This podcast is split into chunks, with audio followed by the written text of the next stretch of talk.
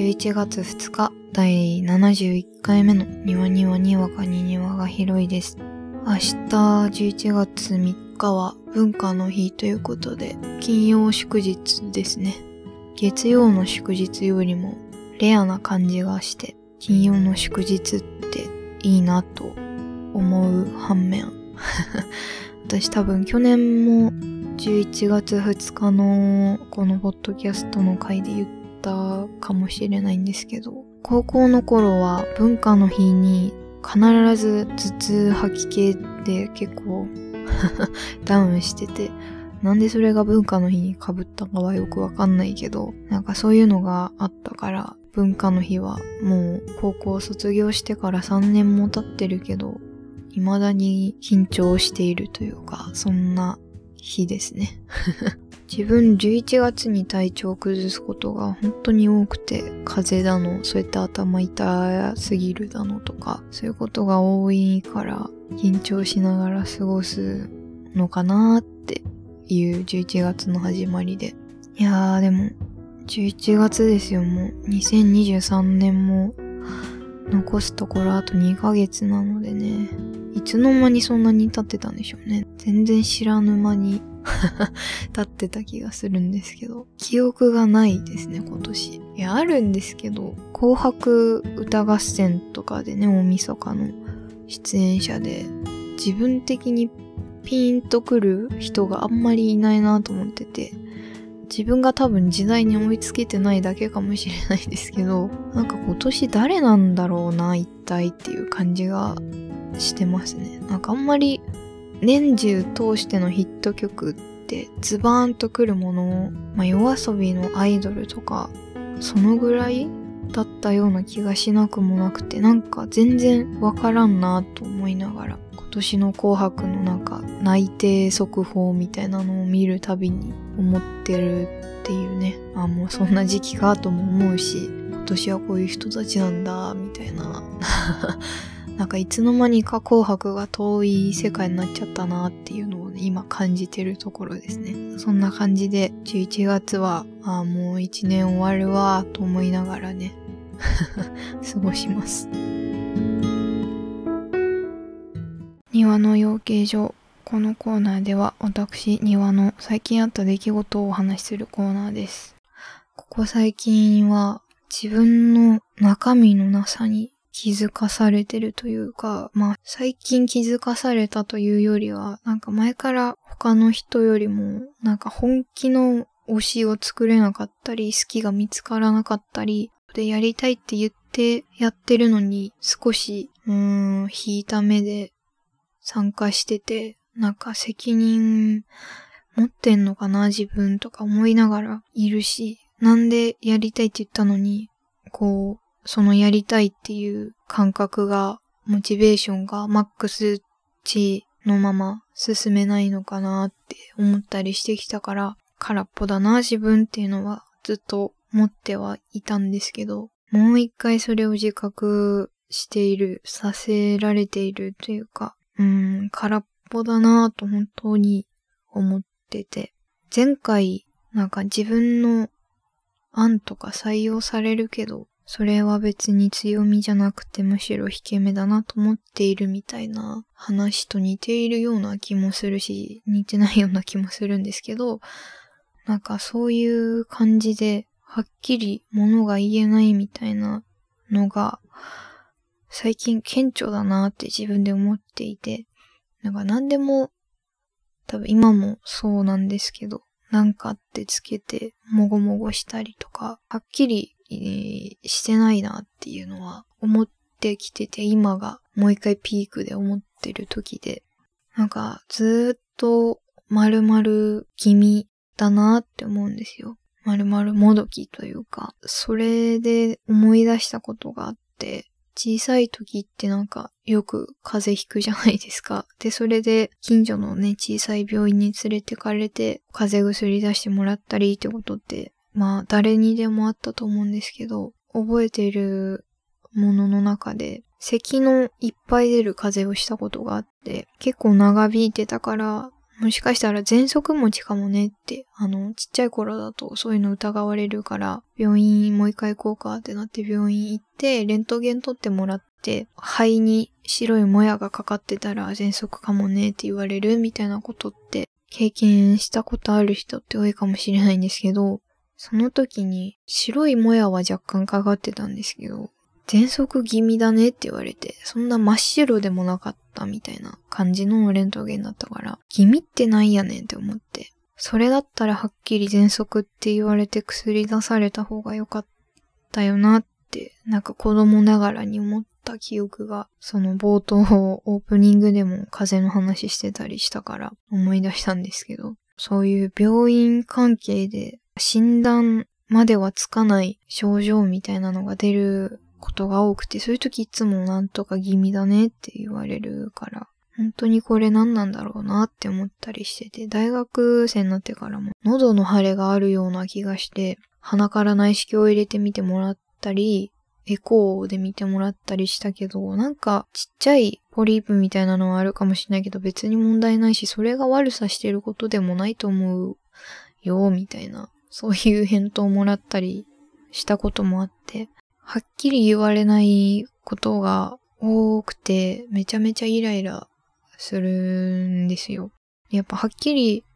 そういう診断されないと薬とかもらえないからっていうのもあるし、そういう時って大体ストレスが原因でとかって勝手に言われるから、それにもこうイラッとくることがあるし、それ自体がストレスやぞって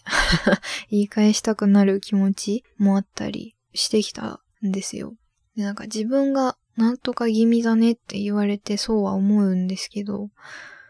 自分はこう病院でね、はっきり診断するみたいなことはないけど、日常会話の中でふわふわっとした返答しちゃうこともあったり、こう、いつも気にしてた推しと呼べるものがいないみたいな、そういうなんか好き気味みたいな。ずっとにわかファンみたいな。ものを広く浅くっていうところとか、そういう自分の性格とか普段の行動とか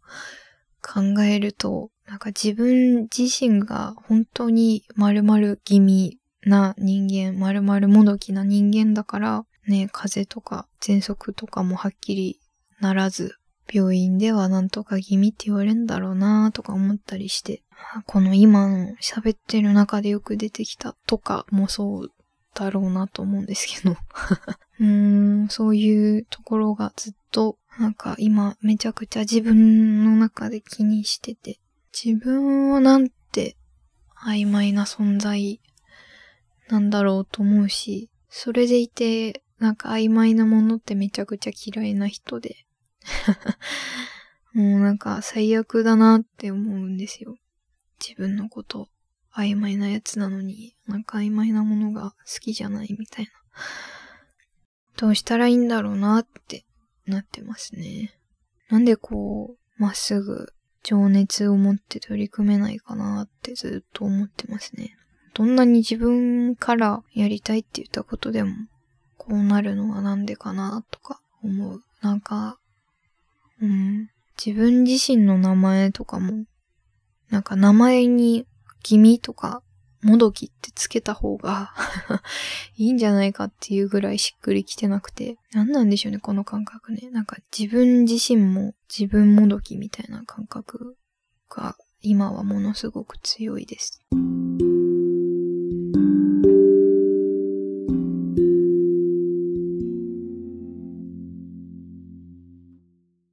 庭のガーデニング。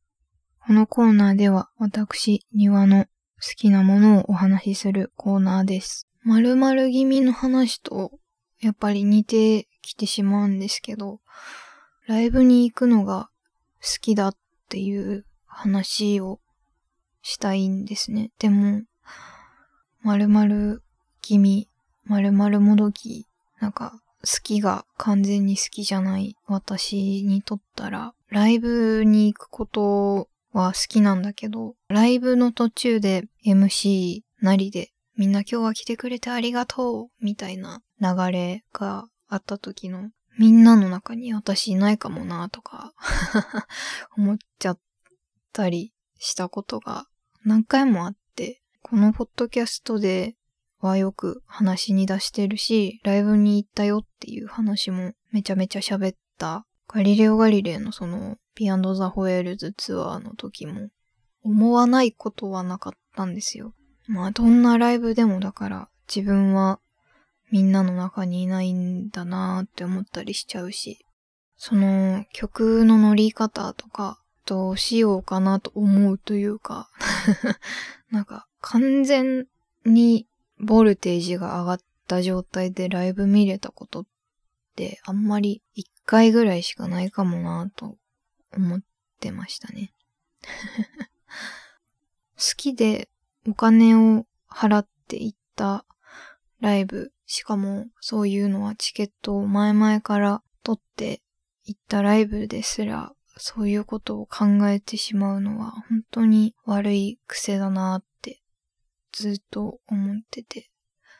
でもなんかライブに行きたくなる、ライブの予定が立てておきたくなるのがやっぱり好きだから取ってる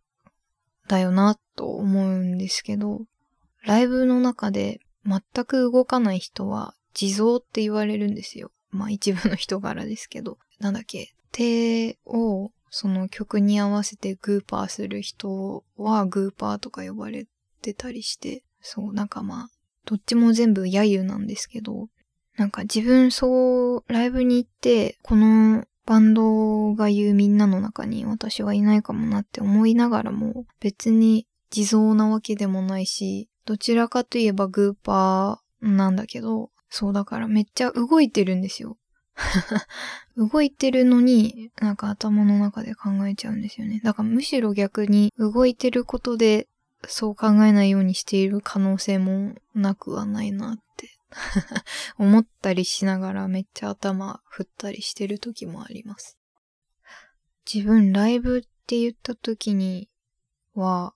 ホールで見たことはなくて、そのライブハウスばっかり、スタンディングばっかりだったので、一回あるかなホールでも、そう席はあったけどやっぱみんな立ってたからね、なんかライブハウスっぽいなと思ったりしながら立ってたけど、ライブハウスは近さが売りだったりもするから、こうアーティストとお客さんが一体になれるっていう空間だとは思うんですけど、私はなんかむしろ完全に一人になりに行ってるような時の方が多いですね。今までそのライブハウスに行く時っていうのは一人でしか行ったことがなくて、だから一人になりに行っているというか、まあ、いつも基本一人なんだけど、その完全にその他の人の会話が、まあ、音が始まるとね聞こえない状態になったり、他の人が動いてても自分と違う動きしてても全く気にならなかったりするんですよ。だからものすごくなんか完全に一人になりに行っているっていうような空間として好きだったりもするので、全然知らないバンドでもライブハウス行けたりすることが大学生になってから分かりましたね。でもやっぱりみんなとか元気とか言われるとちょっとその中にはいないかもなって思うというか、いやなんかこんなこと言ってるとその曲だけやってるよっていうタイプの人間なんじゃないかと思われるかもしれないんですけど、むしろ MC とかすごい好きなんですけどね、なんかその時々の言葉が発せられたりもするから、なのになんでこうなるだろうな、なんか自分のその厄介なところで、この前そのアリッチャーリスパークの話をした時に、そのオールナイトニッポンとかでなんでこれでおもろいと思えるんだろうっていうのと若干似てる感覚というか、でもなんかそれよりもこう、まあライブだからだろうけど、もっとこう激しいなんでここにいていいのかな、この居場所感のこのそわそわをものすごく激しくリアルタイムに感じるのがライブだったりしますね。自分は基本的にはいつもこうこにいてもいいのかなって思ってる人だから、そのライブ以外でも思っちゃう人だから、まあ、しょうがないといえばしょうがないんですけど、まあ、それをリセットしにライブに行っている部分もあるのに、ライブでもそうなっちゃうこの厄介さが、めちゃくちゃ自分が嫌になってしまいますね。一番直近で見たライブはかなり小さい箱のライブだったんですけど、で、そのバンドのフロントマンの人が、バンドといっても今は一人になってしまったけど、まあサポートメンバーが支えてくれてやっているっていうようなバンドのボーカルの人が、自分ちょっと苦手だなと思ってた元気な人って聞いてきたんですよね。それ聞いて、あーやばい、バッと入るかもしれないと思ってこの先乗れないかもしれないぞって思ったりしてたんですけど、そしたらそんなに手を挙げた人がいなくてそのライブで。そうしたらそのバンドのボーカルの人が、あ、ごめん、みんな元気じゃないから俺たちの曲聴きに来てるんだよな、じゃあ元気じゃない人って言いながら次の曲始めたから、全然知らないバンドだったんですけど、なんか最後には 1000円のシングル CD 買って帰ってきましたたったそれだけの、だから MC が好きなんですよ、本当に。たったその一言だけのことで、いつかの思い出にしようと思って CD をね、買って帰りましたね。そういう情熱を帯びた言葉みたいなのがやっぱあるから、ライブは好きなんですけどね。このね、厄介な丸々気味な自分が途中で邪魔をしてきちゃいますね。どうにかならないかなと思いながら日々過ごしてます